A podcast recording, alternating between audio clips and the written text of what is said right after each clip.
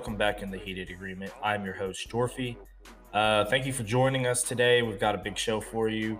Uh, we get a high school, former high school football coach to join us. We're going to be previewing the 2A through 4A state semifinal matchups that I believe are starting today. Uh, we make some predictions. We talk about that. Uh, college football rankings came out on Tuesday while we were recording. And shortly thereafter, Ohio State was granted a wish by the Big Ten. The Big Ten helps them out. Um, they waived the rule that Ohio State or any Big Ten team, therefore, has to play at least six conference games to make their title game. After three cancellations because of COVID, Ohio State was sitting at five and no. Yes, five and zero after playing Michigan and beating Michigan State and beating them like a drum. And then the Michigan game this week gets canceled. And shortly thereafter, like I said, the Big, Twi- Big Ten ra- waives the rule. So obviously, the Big Ten can kind of do what it wants. What I've been thinking about is how come the college football committee has been ranking Ohio State and these teams that hadn't played six games. So normally in a normal season, I think it's after the sixth week is when they finally start ranking teams. And this year, I think it was the fifth week. So I mean, what whatever it was, I, they they should have a threshold for teams to make the college football playoff, whatever that is. If you meet it, then you can get in. Um, let's see. So I know they changed it originally 2014. They did it week 10, so all the teams were at least seven, seven and 0, 8 0 ish. Played eight games, and then now 2019, the last couple years, it was after week seven or eight. I'm sorry, it's always been week 10. So if it's such a big deal that you wait this long in the season to put the rankings out so you can have a full slate of games to judge everybody off of, why why let Ohio State stick up so high in your rankings originally? Make them work their way up there. And I think that the committee, and maybe I'm way off base here, but I believe the committee should have taken that into consideration instead of moving Ohio State down as, you know, it, it doesn't make sense. So you start the season, the first week of college football rankings, and Ohio State is at number three or four with have only played one, maybe two games, I think. Why why have them so high when all you've seen is one game of them? When a lot of what you've done every year since you've been in existence is we want to see what you look like at the back half of your schedule. We know you can look very good at the beginning. Why rank Ohio State that high early on? It saves you a lot of headache, and then it, it it's defendable too. If they would have came out and said Ohio State, we we theor- theoretically think that they are a top two team in the country. But all these other teams have been proving it for five to six, seven weeks now. And we've only seen one game from these guys. Yeah, they have Justin Fields. They have all these five stars. Their defense, their front seven is stacked. But you know, that secondary, it could it, it could have some issues. Michael Penix figured it out in the second half. You got to play the games.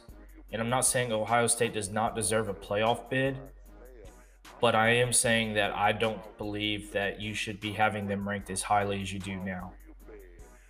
They they need to earn it. They need to get up there with by earning it on the field, not what they've recruited to and what they've done in the past. Anyways, getting into that right before we're about to bring on the Tobin interview, but that's just my two cents on it. I think at the end of the day, when we sit down and lay our heads at night, what is that going to be the 20th? So the night before December 21st, when we go to bed that night, I think your playoff teams are going to be something along the lines of this. Number one, Alabama. Oh, man. I guess I'm just calling my shot on the Notre Dame game. I think Notre Dame might. I think Notre Dame pulls it off. Maybe it's I'm biased and hoping for A&M.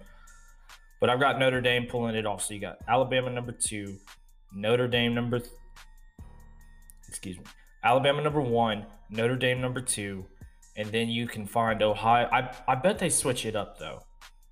you know, once they realize the four teams that are going to get in there, they're not afraid to move the rankings around to get the matchups they want. So I think you're going to be looking at number one, Alabama, number two, Notre Dame, number three, Texas A&M, number four, Ohio State. And I think that's what you'll have right there. You saw it in 2017, maybe that was 18 with Alabama and Georgia playing in the college football final. You don't they don't they don't not going to want to make that matchup there in the semis. So I think they'll let Texas A&M jump Ohio State wouldn't make a lot of sense. But I think they'll let Texas A&M jump Ohio State to become the three seed to avoid having to play Alabama again. But with that, that's that's kind of my thoughts on that. We'll see how it all plays out. And here is the interview with Tobin and our preview on Texas high school football semifinals.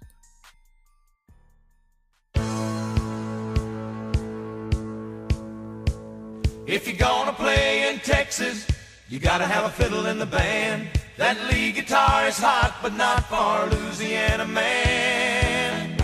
So rosin up that bowl for faded love and let's all dance. If you're gonna play in Texas, you gotta have a fiddle in the band.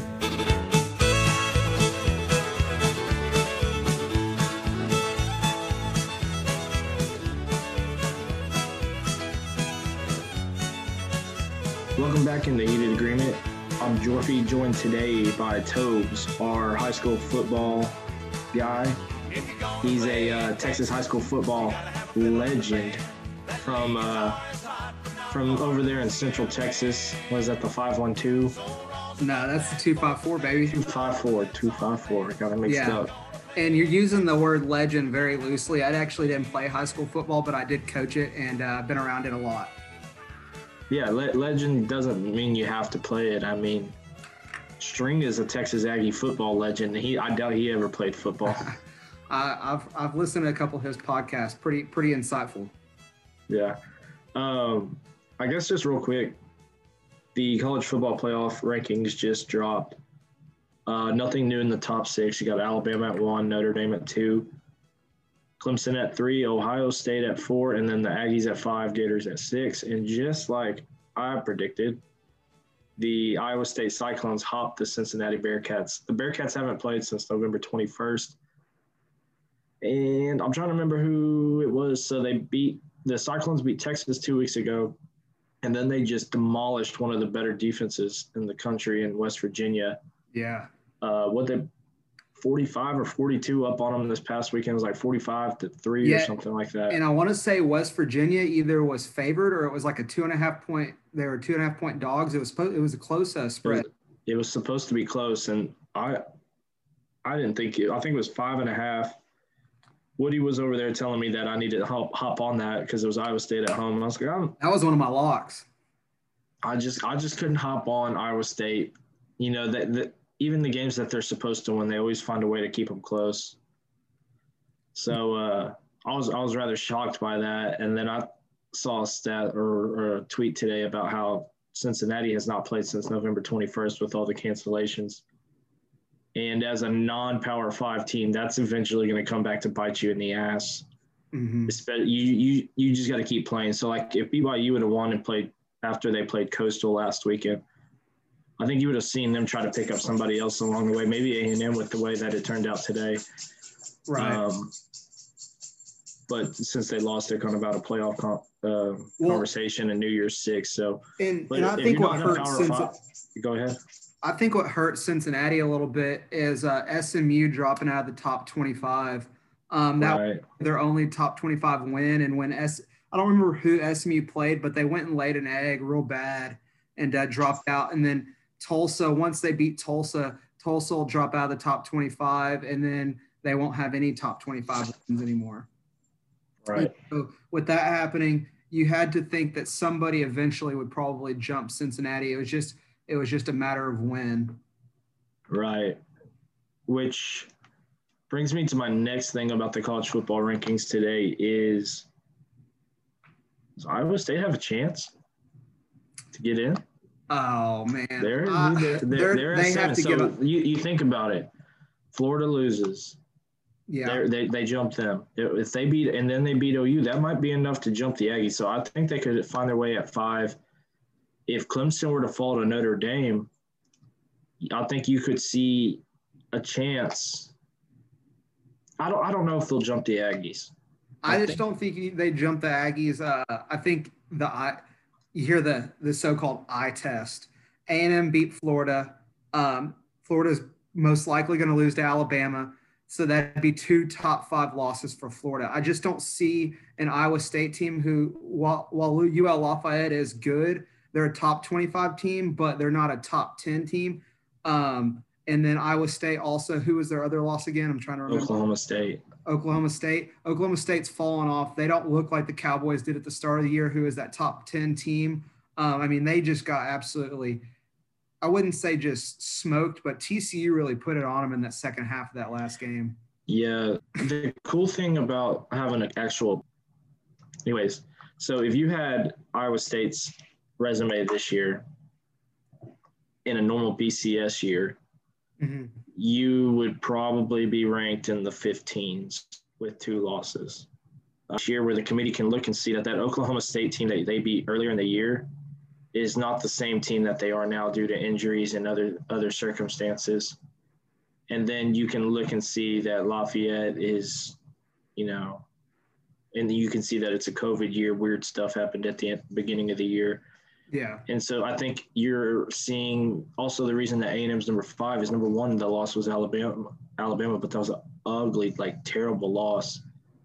But it gets a little bit forgiven now when that's people judging it instead of computers. So that there's Yeah. time to forget. And obviously they don't forget. They see the loss on the, the one on the other end of the record.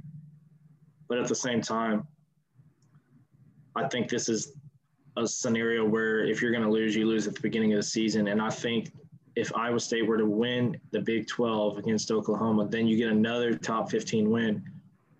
I, th- I still think they need two of the people. So I think obviously Florida, we're, we're banking on Florida to lose. We're just Right. going to throw that out there. Yeah. So they'll jump Florida. They can get to six. There's a pathway to six. There's a chance. I I, mean, I, still think they need A and M to lose to Tennessee. Um, I don't know. Now say what the say case. Yeah. But then if Clemson loses twice without, and then Clemson would not have a conference championship, I think Iowa State would jump in front of Clemson for sure. hmm I don't know what would happen with A and M and Iowa State. We'll we'll put this scenario out there. So say you know Ohio, which I think I don't think this will happen because I think the Big Ten will change the rules for Ohio State. But say Ohio State doesn't get to play in the Big Ten championship, and they're done for the year. Um, Clemson Clemson loses to Notre Dame. A and M jumps up to number three. Who comes in at four? Do you put Ohio State in with only five games, or you put a what nine and two conference champion Iowa State in there at number four over Ohio State because of that body of work and that eye test. Because then you look at it, they beat Oklahoma, and Oklahoma's playing pretty good right now. Yeah, so I think you, Can you? you're saying that you're saying in this scenario they don't you they don't fix it up to where they get to play the Big Ten title game. Um, yeah, I'm putting the scenario that say that that somehow doesn't happen, which I do think that's going to happen. The, you're always going to prop up your best team. You're going Right. Yeah. So may, maybe it's because I like chaos, but I think I would take Iowa State due to the quality of wins they have. So when it's Mhm. all, when it's all said and done, they'll have a top 25 win over Texas, a top 15, over- to- two over Oklahoma. two top two wins over Oklahoma. Forgot about that. Um, a loss to a team that, in the eyes of the committee, is probably a top twenty-five team, and then a, Yeah. another top twenty-five team in losing it. So one loss in one team, and then Iowa State has two losses. But then when you factor in the fact that Iowa State will be a conference champion and Ohio State won't. I think that could make up for that second loss and give you enough reason to propel them over Ohio State. I think if Ohio State doesn't play in the championship game, they're fucked. Yeah. Oh, there, there's no doubt they have they have to play in the conference championship game. If they don't, they're done. So, question: Ohio State doesn't play in the conference championship game. Clemson gets drubbed by Notre Dame. Is there three teams, SEC teams in the playoff? Florida beats Bama. I, I I don't think you will. If Florida beats Bama, yes. Florida. So if you see Florida beats Bama, that that will put Florida in for sure, somewhere probably around number two. and you're not gonna. you- Yeah. Notre Dame would be one in this scenario. Florida two, Bama three. Bama three. Would A and M get in? I think in that scenario they'd probably throw Ohio State in there just for shits and gigs. Like we already know how this cookie plays out. Yeah, because then I you're don't think there would be you just so much hell. well. Then you have you have one versus four, and then you have a match which would be A and M and Notre Dame, unless you want to put Bama four, and then you do a rematch of Florida and uh, A and M at two and three. But I just don't see that happen. I think the committee would do some. They're they're, they're going to do something to where that doesn't happen. Right. But what could be? I, I like that- all these what ifs. Though. I mean, it's you remember the BCS? There's always people like, I want chaos. I want chaos to see what the computers do. We haven't Yeah, had, I really remember, had true remember we wanted chaos. we wanted all that chaos after that what nine to six LSU Alabama game, and then Alabama comes and kind of I wouldn't say kicks LSU's ass in the national championship, but they put it on them pretty good. Yeah. Uh, yeah, so to kind of close that out, I, I, we always cheered for chaos back then, and I don't think the committees really had the touchdown Ravens, Lamar Jackson. Um, I don't think the committees really had true chaos to figure out. I think that one year where Ohio State had to get picked over the Big 12 schools, I think that's really the toughest decision they've ever had to make. But I think if you see Clemson lose Which if I'm Baylor in that in that year, I'm pissed. Right, because Ohio State went through and won it all. Yeah, yeah, Um, yeah, so you, if you like chaos, I think you want to be cheering for Clemson to lose to Notre Dame, Florida to beat Alabama, and Ohio State to either not win their conference game or not get in the conference game, either or. hmm If that were to happen, I think you would have to, the committee would either have to go with three SEC teams or take an Iowa State. I, I could see them taking Iowa State over A&M in that scenario and it being, you know, not called for, but understandable. Not that I would agree with it, but somewhat warranted. yeah. Um, any other comments on the college football playoff rankings no, for this pretty, week? pretty much what I thought it was going to be. Honestly, um, it really, it really kind of, as an as an A and M fan looking at it, it really kind of sucks. You know that our game against Ole Miss got canceled because that would have just been one more opportunity to, for the committee to see us in Ohio State not playing this weekend. Yeah. Eyes would have been on us, and so uh, that was really kind of a missed opportunity, which I know everybody else has harped on, but it's just one of those things.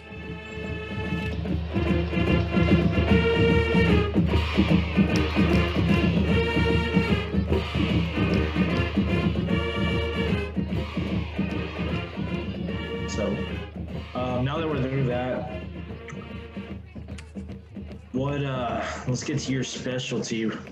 What are your thoughts on? Did you watch it? I know we were texting back and forth during the Columbus and Hallisville game. Did you watch other games this weekend? Yeah, I kind of flipped through uh through all of them. Uh, th- not I wouldn't say all of them, um, but 4A through 2A just to kind of see what was going on around the state. Uh, I was gonna start at the top on the 4A D1.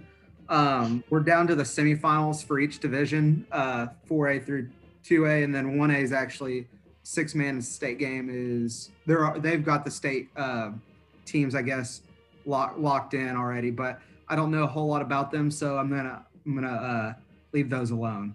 Okay. For a D1 uh, Final Four, we have the Canyon Eagles versus Argyle, the Argyle Eagles. Um, if you're familiar with college or not college, high school football, you know that Argyle is one of those mainstay programs that's always in it every single year. Um, they're led by quarterback, CJ Rogers. He's thrown for about 3,000 yards this year, and they have a three-star receiver, uh, Cole Kirkpatrick, who's went for 1,200 yards this year. So they're pretty solid through the air, and they also have a couple guys over 500 yards rushing. So they're pretty uh, dynamic offensively. Um, Canyon's led by three different seniors. Uh, quarterback J.D. Ford, he's thrown for 2,300 yards. Then uh, Canyon, as in Canyon, Texas, like out of the Panhandle, right? yeah, out, way out there, right next to Amarillo. Yeah. WT stand out. Yes, sir. Yes, sir. And then uh, they got a guy named Jack McKay out at receiver who's who has 1,200 yards receiving as well. And then a guy named Brody Cook at running back, 1,200 yards rushing this year. So they've got a they've got a potent offense as well. Um, just off history alone, I think that Argyle and that tradition is just going to be a little bit too much for them. So I have the Argyle Eagles at 14 and 0, moving on uh, to the state championship. Uh, next game we have on there is Lindale versus the Austin LBJ Jaguars. So Lindale, uh, they actually I think dropped down this year uh, from what I thought I read correctly. Uh, Lindale is out there in East Texas, uh, also known as Beast Texas. Uh, pretty time. Uh, they've always got a good squad out there. Austin LBJ is one of those teams. Uh, they finished runner up this year in their district to Lampasas, uh, which Lampasas has been pretty solid uh, the last couple years. But uh, LBJ's got some athletes. They have a guy named Latrell McCutchin, who's a four star defensive back. He's committed to OU. So I'm interested to see how they hold up against Lindale because Lindale is just kind of one of those teams that's always around, and they got a they got a running back who's 6'2", 200 pounds, and he's went for over 800 yards this year. And dude's just he just gets after it a little bit. So I'll be interested to see what happens in that game, uh, just with some of the athletes that Austin LBJ has to go against Lindale. But I'm going to take Lindale in that one. You know who? Um, you know who's from Lindale, right? Who? The craziest white girl to ever walk. Oh, earth. Miranda Lambert. yeah. Yeah. And then uh, She- Pat Mahomes' dad was born in, born there or from there. See, White. I don't think White House is that far because uh, Mahomes is from White House, and I don't think. Right outside of Tyler and Lindale. Yeah, it's is- not too far from Lindale. But I, I knew that rang a bell. It was driving me crazy. So Oh yeah. I guess we'll get there. But if you had to pick right now, you take who you taking at state? At state, um, so it's going to be my guess would be Argyle versus Lindale. Man, it's hard to go against Argyle. They're just they're just so tradition rich and they're always there. And I tend to go with those teams that have been there before sometimes, just because they they're brothers and uncles and stuff like that. And you know, dads have played in those games before, and it's just kind of in these small towns, it just runs in your veins. Winning just runs in your veins, and those guys just uh, seem to always get it done when they get there. So I'd probably go with Argyle in this uh, to to be my state champion for the 4A D1. Moving on, uh, we have 4A D2. So uh, I actually think that 4A D2 might be have a couple might be better teams actually than 4A D1. Um, in our first game, you have the Graham Steers at 11 and 1 against the Gilmer Buckeyes. Um, Graham, they had they're led by a guy named Hunter Lanham, who's thrown for 2,400 yards, and they have four receivers that are over 250 yards and two over 500. So they spread the ball out pretty well. Uh, and then they got a running back who's went for 1,800 yards. I mean, Texas high school football, uh, the spread these days is just really, uh, you know, some of these offenses are just really dynamic in what they can do. They can run, they can pass. They obviously they can just do a little bit of it all. But then you get to go against Gilmer, man. Gilmer is one of those teams from East Texas that's always you always seem to hear about them. Uh, their quarterback's thrown for three or 3,400 yards and also rushed for 900. So the dude dynamic. His name- His name is Brandon Tennyson, and so I'll be interested to see, interested to see what he does against Graham. And then there's two brothers from Gilmer, the Fluellen brothers. Both of them have gone for over 800 yards receiving this year. So how about how, how's that for having two brothers, you know, out there on the outside for you that can kind of go up and make a play happen for you? And just uh, you know, I, I played with my brother, and obviously we weren't all state or shit, but there there's just a connection. Like you play you play with him your entire life, and I mean, it made us like little negative three stars look like we were actually like if we were playing on a court together. Like just it makes you look a lot better than you are when you know where he's going to be at all times and you know how he thinks. And yeah, you can get that comfortability with other players, but at the same time, it's not likely to. It's it's not it's not going to ever be as tight as it would be with a sibling, and so Right. you know I haven't right. watched them play, but I can imagine the kind of connection those dudes have locking it down out there. Yeah, Gilmer Gilmer's just always one of those teams. I mean, every time every time I hear about, you know, playoffs times, playoff times coming, they they always seem to find their way, you know, four or five rounds deep, even get, sometimes making it to the state game. So I look for Gilmer to probably beat Graham. Um, I always tend to side with some some of those East Texas teams when they get to the playoffs. Man, it's just something about those guys. They always get the job done. This uh, next game is the one that is welcome. This next game is welcome to the motherfucking show, kind of yeah. deal. Like like uh, I don't know if it's televised, but this is the kind of game they need to get on TV. So the next one we're talking about, I hope we're on the same page, is the Carthage Dogs against the Wimberley Texans. Yes, sir. Okay, so man, this one, this one, I mean, Carthage played China Spring last week and China Spring was on a bit of a roll. Uh, they China Spring is close to my hometown. It's about 30 minutes right uh, right outside of Waco.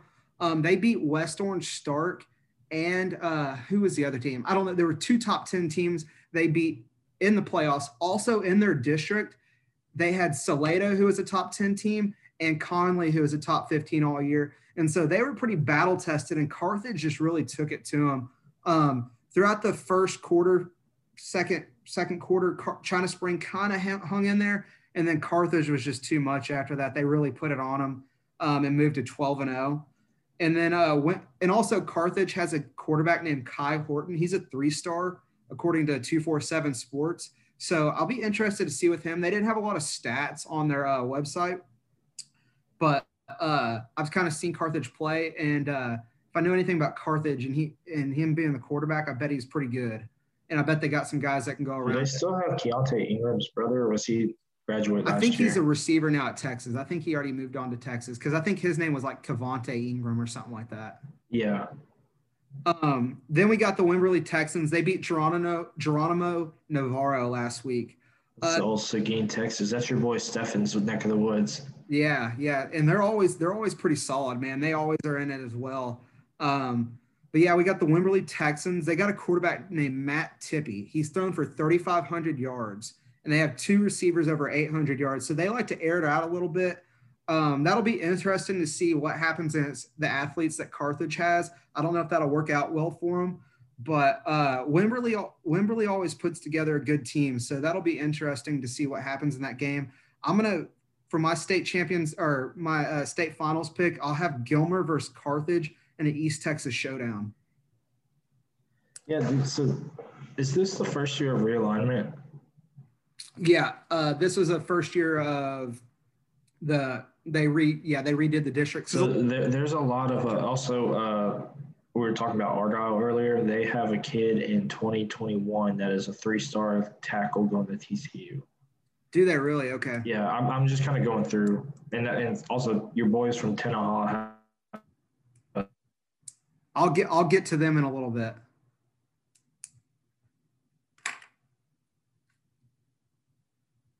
Four star in 2021. Yeah, yeah. So so I'll get to them in a little bit at the bottom of or uh they're at the bottom at T two two AD two because uh are they still in it? No, they're not in it, but the oh. team played mm, that I've I've seen Tenaha play a lot, and I've never seen Tenaha be out athleted, and this team out athleted Tenaha. So we'll get to them in a little bit. Yeah, and I'll just throw like some random fun facts in there as we're going through. So like, China. You were talking about Carthage playing last round. Yes. Did you hear me? Yeah, yeah, yeah. Uh, yeah. So China, Spring. Spring, the team we were talking about that Carthage played, they have a three-star defensive end going to Kansas. Yeah. Yeah. And who, who was the guy that you said was a three they, that you found on twenty four seven? Yeah, uh, the guy at uh, Carthage, the quarterback Kai Horton. Okay, I haven't found him yet, but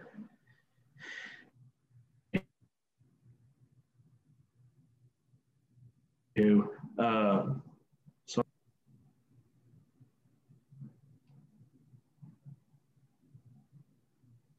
did you hear me? No, I didn't hear you. I was saying, let's go ahead and move on to 3A. Okay, yeah, we're going to 3A D1. So the first matchup we have is Tuscola Jim Ned Indians versus the Mount Vernon Tigers. Do you know anything about Mount Vernon? Uh-uh. You want to guess who their head coach is? Oh, I know who their head coach is. Is it uh, Art Briles? Art Briles is the head coach oh, of Mount shit. Vernon. the 12 and 2 Mount Vernon Tigers. So, Tuscola, Jim Ned, and Mount Vernon are two teams you probably wouldn't think that would beat there. Tuscola beat Pilot Point last week, and the week before that, they beat Brock. And if you know anything about three, number one, right? Yeah, Brock was number one, and if Brock is always a tough out, and so the fact that Tuscola, Jim Ned got through Pilot like Brock is just huge. Hey, how's it going? Is just a huge deal. Then you look over at Mount Vernon. They beat Malakoff last week, which is uh, not too deep into East Texas, but uh, they're pretty far out there. Thing about Malakoff is the week before that they pulled off their own big upset. I'm pretty sure they beat Grandview the week before that. And if you know anything, those two have been in the state semifinals against each other uh, multiple different times and had just sl- slobber knockers against each other. And so slobber knockers. I'm stealing that one, dude. There you go. There you go. So the fact that knockers. exactly the fact that uh, Malakoff beat Grandview, who is the two last who who has won the last two state championships for 3AD1, and then Mount Vernon pulls off their own upset and beating Malakoff. Uh, just kind of two teams that you probably wouldn't thought that would be wouldn't think that would be there. Um, you got a kid at Mount Vernon. His name is Brock Naylor, and he's actually committed to A&M Commerce to play quarterback for them next year. And so it'll be interesting to see what this kid does. He's a big kid. He's like 6'2", 220. And uh, it's just interesting to see that Art Briles has some of these guys in high school, and uh, it'll be interesting to see what his offense can do um, translating to the high school game, which it seems like it's worked out pretty good. And you look at Jim Ned; they're just kind of a balanced attack. Their QB threw for about 1,600 yards, and they got a running back named Xavier Wishort, I believe, and he ran for 2,000 yards this year. So they're kind of balanced. Uh, I think that's going to be a good game. I'm going to actually give the edge to to Scola, Jim Ned, um, just because of the road that they've they've played and uh, getting through Pilot Point and Brock's a pretty tough, pretty big deal. Then you look at the game, but under that you have Hallettsville. I know that you rest in peace against the Llano Yellow Jackets. Um, Hallettsville actually played your alma mater, Columbus, last week, and I watched yeah. that game. Jeez. And uh, if you would have watched most of the game, you probably would have thought Columbus won, but there was one difference in that game, and his name is Jonathon Brooks. Jonathon Brooks uh, kind of took over uh, at the end of the game and just said, "Hey, I'm going to go win this game." I want to say what he run a run a punt back and then just kind of sealed the game at the end. Yeah, so Columbus decided to, you know, a guy like Jordan Brooks, he's going to Texas. He's borderline. I think he is a four star. Um, there, there's arguments on whether he's going to get playing time at Texas or not. I'm going to tell you after watching last week, he's going to get PT. Um, I don't know if he'll win any Heisman's or anything, but the, the dude can ball. And at the 3A level, he uh, he can tear you up. Yeah. He ran for six or 509 touchdowns the week before in the like the third or fourth round of playoffs. So Columbus comes into this game, and they're like, we're he's we're not we're not gonna be able to stop him, but we need to slow him down. And so they basically dared Hallettsville to throw the ball. And to be honest, I think Brooks was on the field for every play, offense, defense, special teams. And then I also think that he didn't get enough carries. I, am sure he was in like the 20 something carry, but he needed to have 30 plus. And Columbus hat was in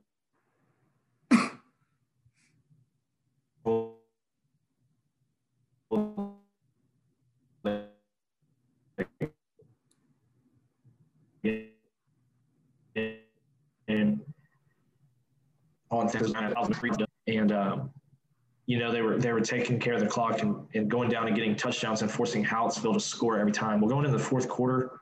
Hallettsville's down 11 because Columbus's game plan is working. Jordan Brooks has got like 150 rushing yards, 76 of them came on one touchdown in the first half. Yeah. And then, uh, like I said, Columbus is up 11.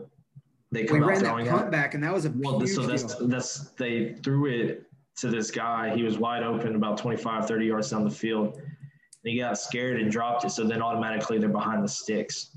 So then they have to throw it again and complete third down. They run it to get some room.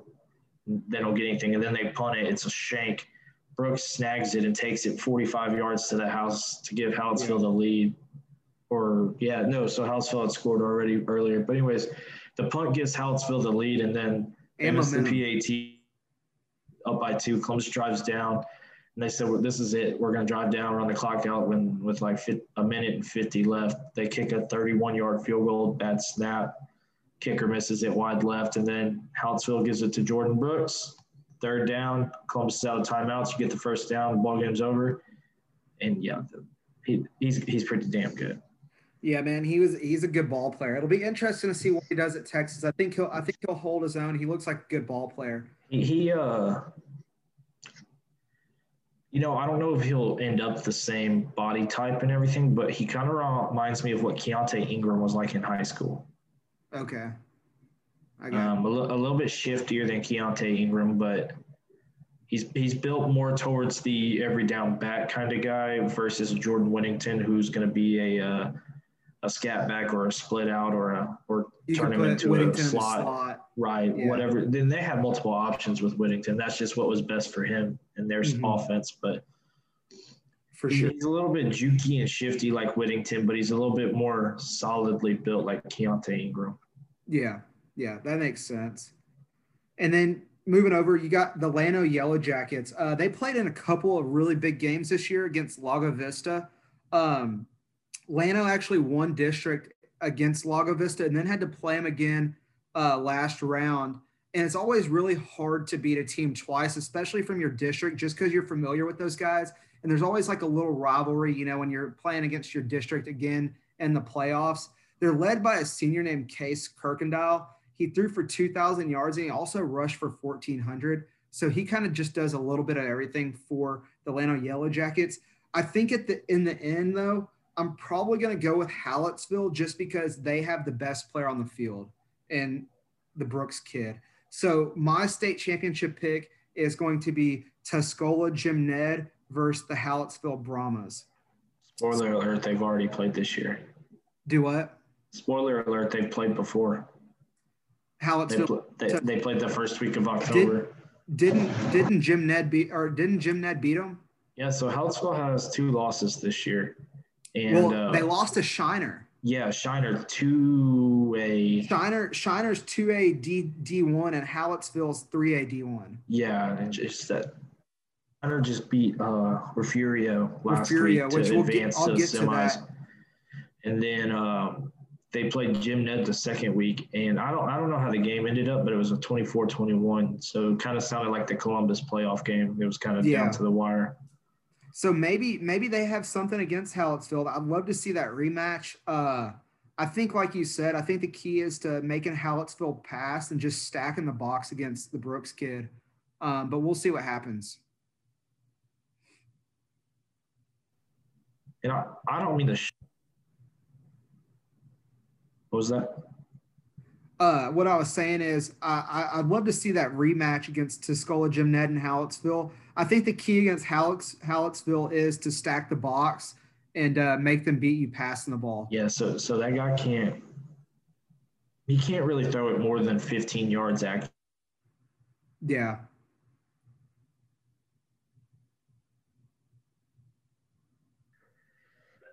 Oh. Anyways, what were you saying? You're going to take Jim Ned versus Hallettsville. Hallettsville. In your prediction. That's that's my prediction right there. Then we're going to move to 3A D2. This this game right here has a chance to be the best one out of all the state semifinal games. You have the Canadian Wildcats who are a, who are a mainstay against the Gunner Tigers. So listen to this. Um, for Canadian, their defense gives up 12 points a game. They're led by a quarterback named Josh Colwell, who threw for 3,300 yards. They have a running back named Hayes Holzsletter, 1,700 rushing yards. And this is a pretty cool name right here. His name is Twister Kelton, and he had about a thousand receiving yards. So they they kind of do it all, man. They're they're solid. Canadian, they're 13 and one. Um, they're just they're really good. And then you have Gunner. Uh, Gunter's kind of always in it. They're always, you know, in the state semis, uh, state championship game.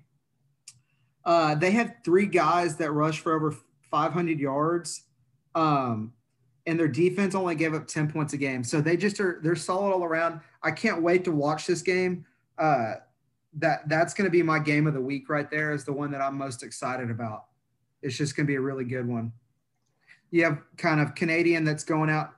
I wouldn't say West Texas, but getting out there, and then Gunner's kind of the Wichita Falls area.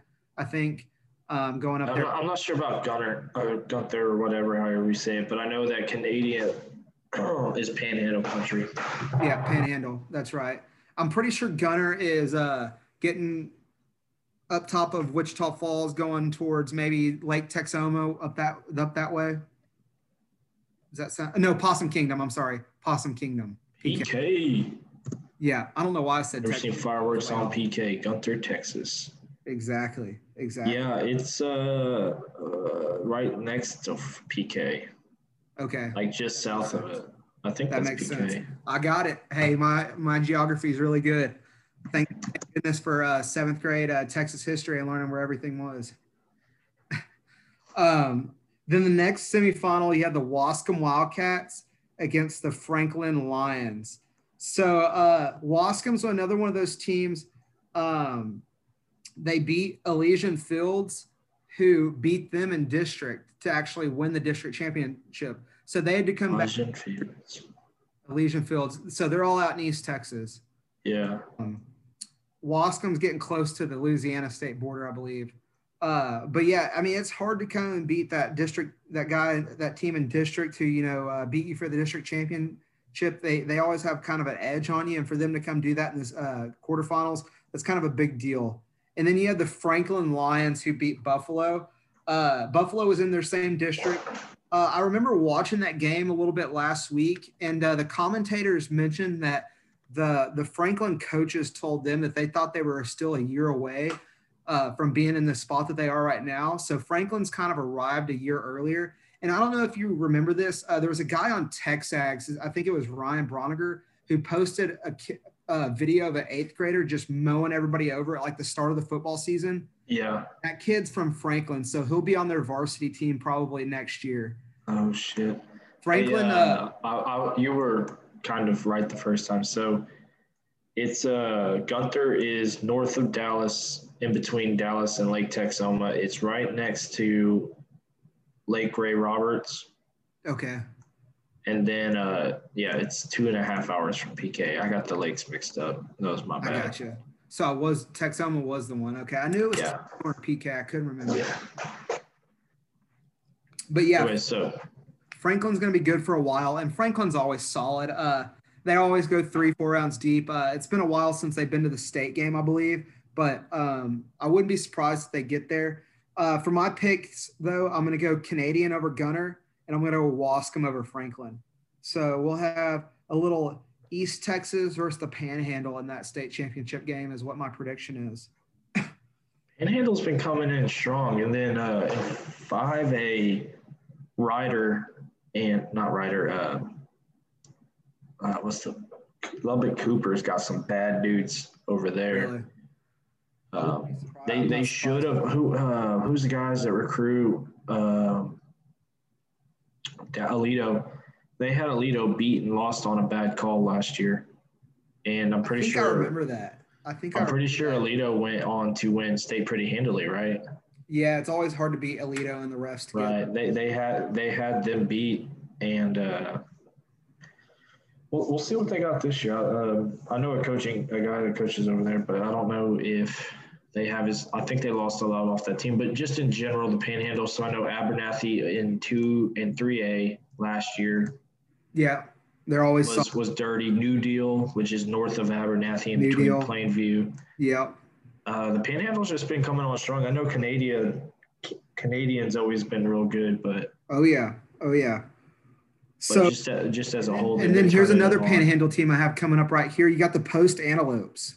Oh shit! That's all 806. Yeah, so Post man, Post this year. Listen, listen to how many points a game they're giving up this year. They're giving up four points per game. Four points per game. That is Four. get, they've only given up one touchdown in the playoffs. They got four guys 500 shit. Yeah, they've they they've given they've got four guys who have over 500 y- rushing yards, and they're led by a kid named EJ Jefferson who has a little over 1500 yards. Um, man, Post is just on one this year. I knew that they made it deep last year, and so they must have had they're, they're coming with a vengeance this year. and uh, they're playing the Crawford Pirates. So Crawford's another one of those two five four teams. Um, the thing about Crawford is is uh, they I haven't seen a whole lot about them this year. I knew they were going to be good. I didn't realize how good they were going to be. Um, they've they played uh, Bosqueville last week and they beat them pretty handily, uh, which is a little surprising because the first time they played, they beat Bosqueville 27 20. And then last week they beat them 48 to nothing. So they're kind of peaking at the right, right time. Uh, Crawford's only loss, though, was because of a COVID forfeit. They lost to Valley Mills on a COVID forfeit. So really, Crawford, it, they're 13 and one right now, but if they would have played Valley Mills, it would have been a 40 to nothing game. They they're they're way better than Valley Mills. Um, so they've they've had a strong playoff showing. They haven't had a whole lot going against them. Granted, I think the two A D one uh, for the region, I don't think it's very strong this year, uh, just from some of the teams that I know that are in it. So I'm going to take Post. I think Post is probably going to run away with this one, to be honest with you. But Crawford, one of those teams. I, we played Crawford in multiple sports when I was coaching, and they just know how to win, man. They win at they win at football, basketball, and baseball. So I never want to count them out. I just think that Post is uh, they they have something that they're trying to prove this year. then going to our other two A D1 matchup, we have Timpson, the Timpson Bears versus the Shiner Comanches. So Timpson is uh, one of those East Texas teams. Uh, they they look like they've won a lot of their games this year pretty easily. Um, and they haven't played. They haven't. They played pretty good competition just from looking at their schedule. They played like Alto. Um, they played Beckville last week, and those are all teams that are usually historically solid. But they're going to have to play Shiner, and uh, Shiner this year is a different animal. Shiner beat 3A D1 Hallettsville, who's in the state semifinals, and Shiner beat Refugio last week. You know anything about Texas high school football? Refugio is always a team that's going to be close or either in that state championship game. And Shiner beat him last week. Shiner's led by two brothers. Uh, they're they're name they're the Brooks brothers, no pun intended for the. Uh, they're they're relatives. They're relatives. So there's Doug and Dalton. Doug is a 6'1", 265 pound running back, dude. I watched them play. Okay, hey, let me rephrase that. They're relatives to Jonathon Brooks, not the Brooks brothers. oh, they are. They, they yeah. Really? Yeah, that, no, that no, makes sense. Actually. Yeah. God, dude, could you imagine all three of those guys on the same team? So Shiner and Hallettsville are maybe 15 minutes apart. Really, I didn't realize that. Yeah. So yeah, uh, but the thing about they have Doug at 6'1", 265, and they have his brother Dalton at six two one seventy five. And man, they just get after you. They're just smash mouth football. Shiner is. It's watching them against Refugio last week. I haven't seen Refugio get out physical and a, a lot of times. And uh, they just really put it on Refugio last week. And it was a good game, but Shiner just, man, they, uh, I think they're tired of everybody saying, hey, y'all are going to play Refugio. You know, y'all had a good season this year. No, yeah. it's like, no way. Hey, this is our year. So uh, I like Shiner in that game. Uh, I look to see Post versus Shiner in that state championship matchup, and that's going to be a damn good game uh, that could be that could probably be one of the best games actually if you if we want to get down to it. Moving on, we go to t- the smallest division of 11 man football and my personal favorite of 11 man football because I coached in it and that's where I grew up. Uh, we have the Wellington Skyrockets against the Windthorst Trojan. Wellington. To be honest, before I'm going to stop you right there, I have no idea where either of those towns are. Okay. So Windthorst, Windthorst, I'm pretty sure is close to the Wichita Falls area, and Wellington is getting out in that Panhandle area too. Wellington, Texas. 2,189 people. They are Panhandle. Yep. Man, the they Panhandle, look like they're about 15 minutes from Oklahoma. Yeah, they they'll go over and play some Oklahoma schools uh, during the preseason. What was the other one? Uh, Windthorst.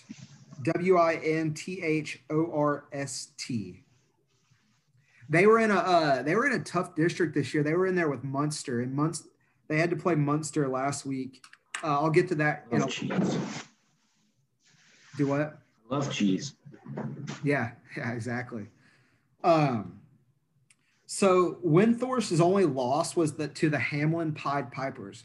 And uh, Hamlin last year played Mart, who we'll get to, a 25-20 game in the state championship. So a lot of teams thought that Hamlin spot that Windthorst is, but Hamlin got upset by Muenster, who then went on to play Windthorst, and Windthorst ultimately beat Muenster. Um, Wellington's one of those who's who's of uh, 2A D2 football. They're always in it. You know who they are. Uh, they have a cool cool mascot, the Skyrockets. Offensively this year, they're averaging 38 points a game, and defensively, they're giving up 13 points a game. So they're usually winning each game by about three touchdowns, three to four touchdowns. Um, then you look at Windthorst. You have uh, the Belcher brothers. Um, they kind of they kind of make Windthorst run. You have Cy Belcher at quarterback who threw for 2,100 yards, and you have Ethan Belcher who went for 1,900 yards, um, I believe, as running back. So uh, you got two brothers right there, and you have another kid named Kyle Wolf who had a thousand yards receiving. So they they kind of. Uh, Do you know who uh, Tex Winter is? Tex Winter. That sounds familiar. He's a former NBA basketball coach. That sounds really familiar. He coached the Rockets in the 70s. Uh, he was assistant for the Lakers in the early 2000s. Anyways, he was born in Wellington, Texas. Wellington, okay. Well, Wellington's always good at basketball too. They're all he, he was one of the uh, original triangle offense guys. Really? Okay. Well, I think it'd be safe to say that Wellington probably runs the triangle then. Um, so, but in this game, I'm going to go with the Wellington Skyrockets. Uh, they're just one of those teams that knows how to win. They always get there. Uh, so I have Wellington in that first 2A D2 semifinal matchup. Then we have the number one state ranked 13 and 0 Mart Panthers against the 11 and 2 Falls City Beavers. No offense to Falls City, but Mart's just got too much firepower. Mart out athleted Tenaha last year, and Mart has won the last three state championships, two of them in 2A D2 and one of them in 2A D1, where they beat Refugio. Um, Mart has a multitude of different guys that can take it to the house at any point. Uh, they're just one of those teams that just, I mean, going and watching them play is just, it's something else. They're always, they're always a threat to win the state championship. They, uh, historically, I think they've won seven or eight state championships um, for the town of Mart. Um, just a lot of tradition there. Uh, I mean, my favorite player from Mart's name is Quan Cosby. He was actually. Oh, I was just about to quiz you. I was just about to quiz you. Yes, Quan Cosby. Uh, he was a, and it's kind of funny that that's my favorite player because he played at the University of Texas, but uh, just just an absolute stud athlete. Uh, he went to Mart, got offered by the University of Texas, played baseball for a couple years at Mart, got drafted by the major league. So he went and played Major League Baseball. Then he comes back to University of Texas and plays football for them, and then got drafted by Cincinnati and played in the league for a couple years. So just one of those guys that can do it all. Uh, that was from Mart, and uh, they just, I mean, the, the athletes that they have is crazy, and they're all homegrown kids. Uh, if you ever get a chance, go to Mart, Texas, and watch them play because you will not be let down. There was a guy from uh, that played for A&M in the 40s from Mart. He ended up playing in the NFL. He was Really? uh, his name's Cullen Rogers. He uh, does not have a lot of history. There was used to be a 16 rounds in the NFL draft. Holy shit! Goodness gracious.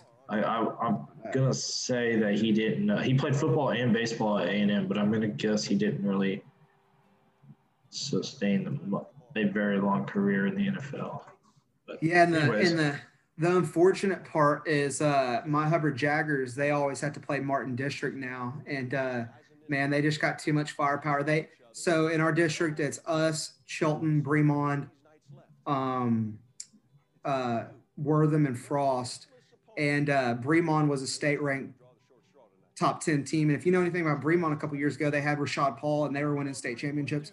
Well, Mart beat them like 70 something to six this year. That just tells you how good Mart is and uh, so it's it's unbelievable. So I have Mart overwhelmingly over Fall City. When I watched them play Tenaha this this weekend, they were up twenty one to nothing with it with halfway through the first quarter. Uh, they just have so much firepower. So I have Martin Wellington in my two AD two finals, and I have the Mart Panthers going for their fourth straight state championship this year. Um, so that's all we have, or I have for my uh, you know, my state semifinals. Hopefully, be back here next week with a little bit more insight into what's going on with the state finals and maybe a couple guest appearances from some of uh, our coaching, my coaching buddies.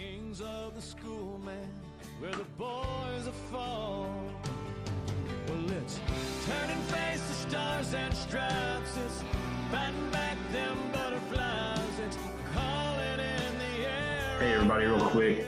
As you can tell, I was having a little bit of internet issues recording this week's episode, so we got cut a little bit short. We got through the 2A, 3A, and 4A games. If one of your teams are still in the playoffs, good luck to you this weekend. Um, hopefully, everybody enjoys this. We'll be back next week doing state championship previews and playoff previews for the big schools. Um, I don't know if Tobes mentioned it or not, but he is bringing one of his former high school coaching buddies from the Central Texas area, uh, Waco coach, and uh, we'll be talking him to him, picking his brain and figuring out who he likes for the state championship games in the different divisions next week. And with that, we also have another J Boy episode coming on to eat his crow after Texas A&M took out Auburn last weekend. We had to postpone because obviously, as you could tell, I was having internet issues that night, and then the next day when we were supposed to record, my internet decided to actually fall off the face of the earth and die. So we're trying to get J Boy rescheduled so he can come eat some crow, hang out with us, talk some college football playoffs. And with that, see you on the other side. Take it easy.